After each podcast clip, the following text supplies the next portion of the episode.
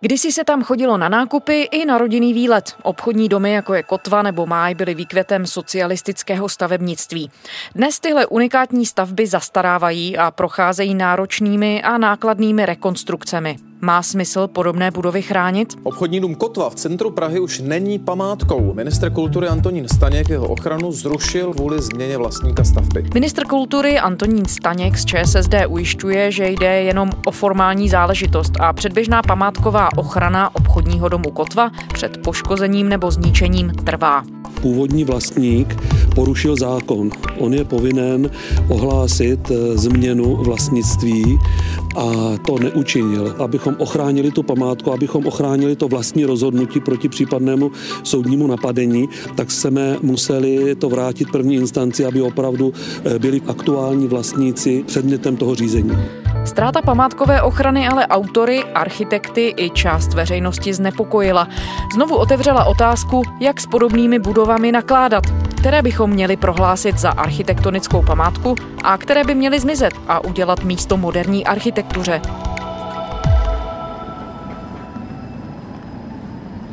Je čtvrtek 4. dubna, tady je Lenka Kabrhelová a spravodajský podcast Českého rozhlasu Vinohradská 12, která se ale dnes kvůli našemu tématu vydala ven. Teď zrovna stojíme před obchodním domem Kotva, jednou z nejdůležitějších staveb 70. let. V Praze na náměstí republiky byl dnes slavnostně otevřen nový obchodní dům Kotva. Kotvu otevřeli 10.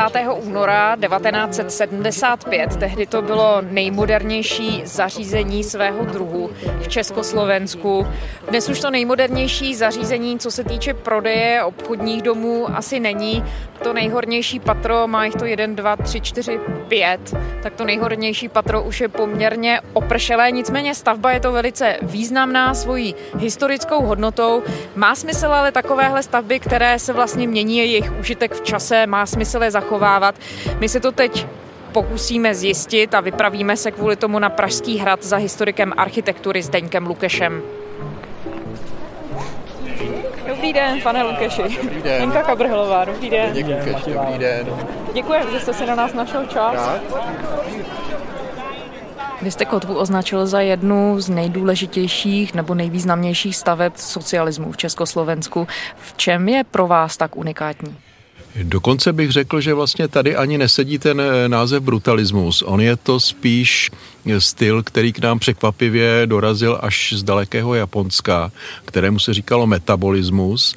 A to je vlastně to, že tam máte nějaký geometrický motiv, tady v tomto případě to je polygon a ten se vlastně jakoby násobí vytváří takovou zvláštní strukturu a to je i v rámci české architektury poměrně výjimečné.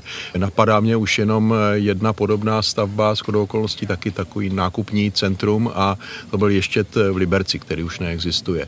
Takže tady nám ta kotva vlastně reprezentuje nějaký docela zajímavý směr architektury, řekněme pozdních 60. 70. let a v tom je samozřejmě unikátní, ale nejenom v tom, pak jsem vždycky obdivoval, jak manželé Machoninovi tam vymysleli takový barevný kód, eh, kterým odlišili ty jednotlivá patra. Ten kód se vlastně promítal i do průčelí, do náměstí republiky takovými barevnými proužky. A pak, když jste byli uvnitř, tak každé to patro mělo vlastně svoji barvu. No a další taková věc, která se myslím povedla v případě Kotvy, že ten dům je tak trošku zatlačený z toho náměstí, kde už těch dominant je skutečně hodně. Já jsem se vás právě chtěla ptát na to, jak vůbec eh, vzniknul ten eh, obchodní dům, jaký, jak, jak ten požadavek přišel a proč zrovna tam. Já si vzpomínám, že tuším v roce 1938 byl publikován v jednom z těch avantgardních časopisů tehdejších, buď to byla stavba nebo stavitel, projekt architekta Rudolfa Štokara na obchodní dům na tomto místě. To znamená, že už za první republiky se počítalo s tím, že tady vznikne obchodní dům. Pak se k tomu architekti vrátili až v 60. letech, protože léta 50. ta byla vyhrazena tomu strašlivému stalinskému stylu a takže taková témata jako obchodní dům, tak to bylo tabu, že jo. Až teprve na konci 50. let se objevil na Václavském náměstí dům módy, dům potravin a pak tedy vznikla i potřeba postavit nějaký další moderní nákupní palác, No a tak vznikly vlastně ty dva nové obchodní domy. Výstavba v Praze předpokládá vznik několika velkých obchodních domů, které by měly nejen splňovat, ale přímo usnadnit rychlý a pohodlný nákup. Jeden z těchto kolosů bude stát na náměstí republiky, které už nesčetněkrát inspirovalo architekty k úvahám o tom, jak tento poměrně velký prostor v samém středu města využít. A souběžně téměř se stavěl vlastně ještě další obchodní dům na Národní třídě, na rohu Spálené ulice, to byl ten obchodní dům Maj, který dělal liberecký Sial, stavba ovšem úplně jinak pojatá, ale oba ty domy tenkrát byly pro nás jako, řekněme, studenty architektury velice zajímavé. Měli jsme je rádi, protože přece jenom přinášeli jakousi takovou svobodnější architekturu, Konec konců ty projekty jsou zpěty ještě s těmi 60. lety s určitým uvolněním. No a pak si myslím taky, že Důležité bylo, že oba ty obchodní domy stavěla švédská firma.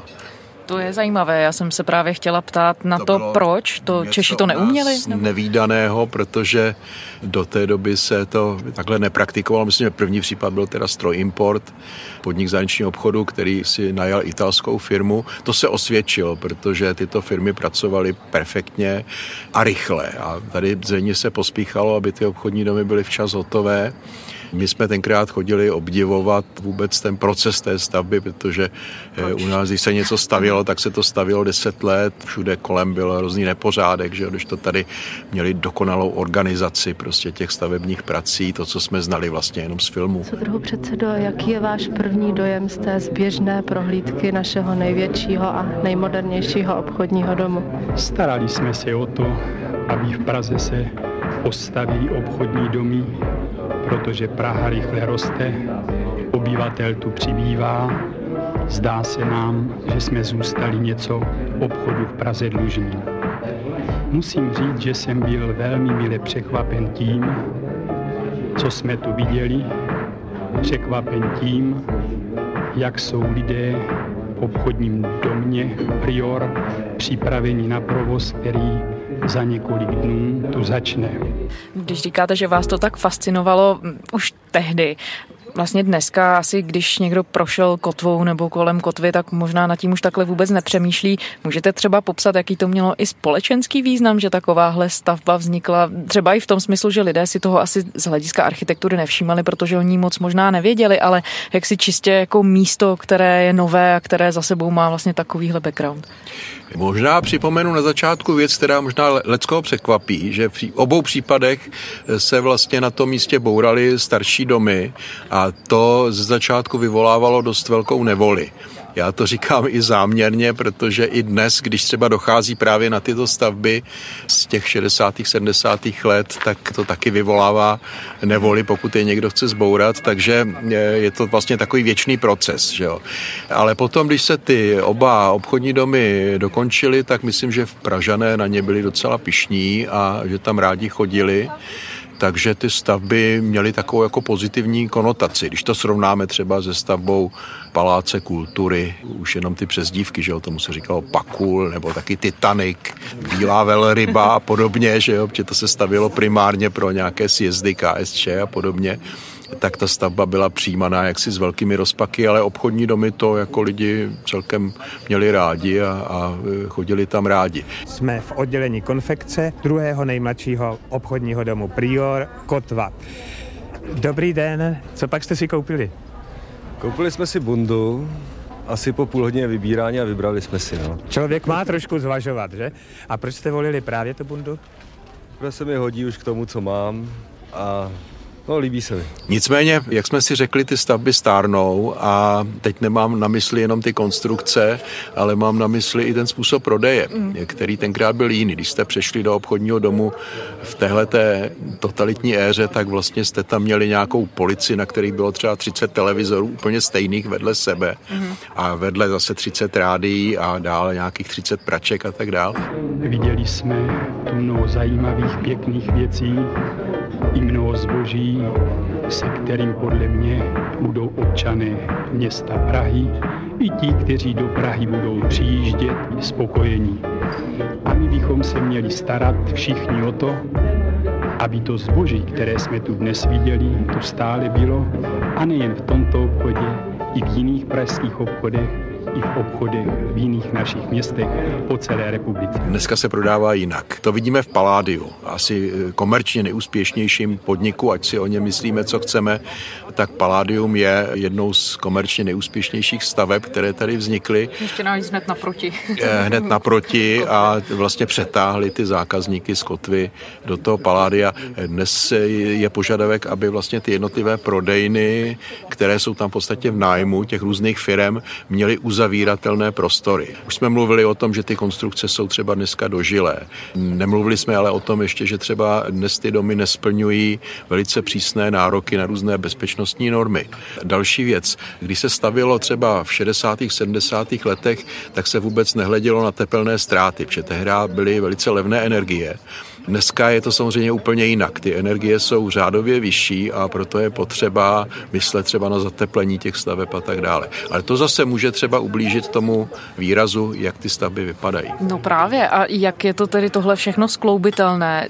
Já bych se možná zeptala úplně tvrdě, má smysl tedy takovéhle stavby i třeba z hlediska těch investorů a, a i z hlediska třeba moderní architektury, která tam vlastně může vzniknout a nahradit, má smysl je tedy chránit a zachovávat? Já si myslím, že to má smysl v některých případech a to, když se jedná o skutečně ikonická díla, připomenu třeba takové stavby, jako je vysílač na Ještědu, ale pak jsou samozřejmě stavby, kde musíte eh, nějakým způsobem uvažovat i ekonomicky a může se stát, že v některých případech se to prostě nevyplatí.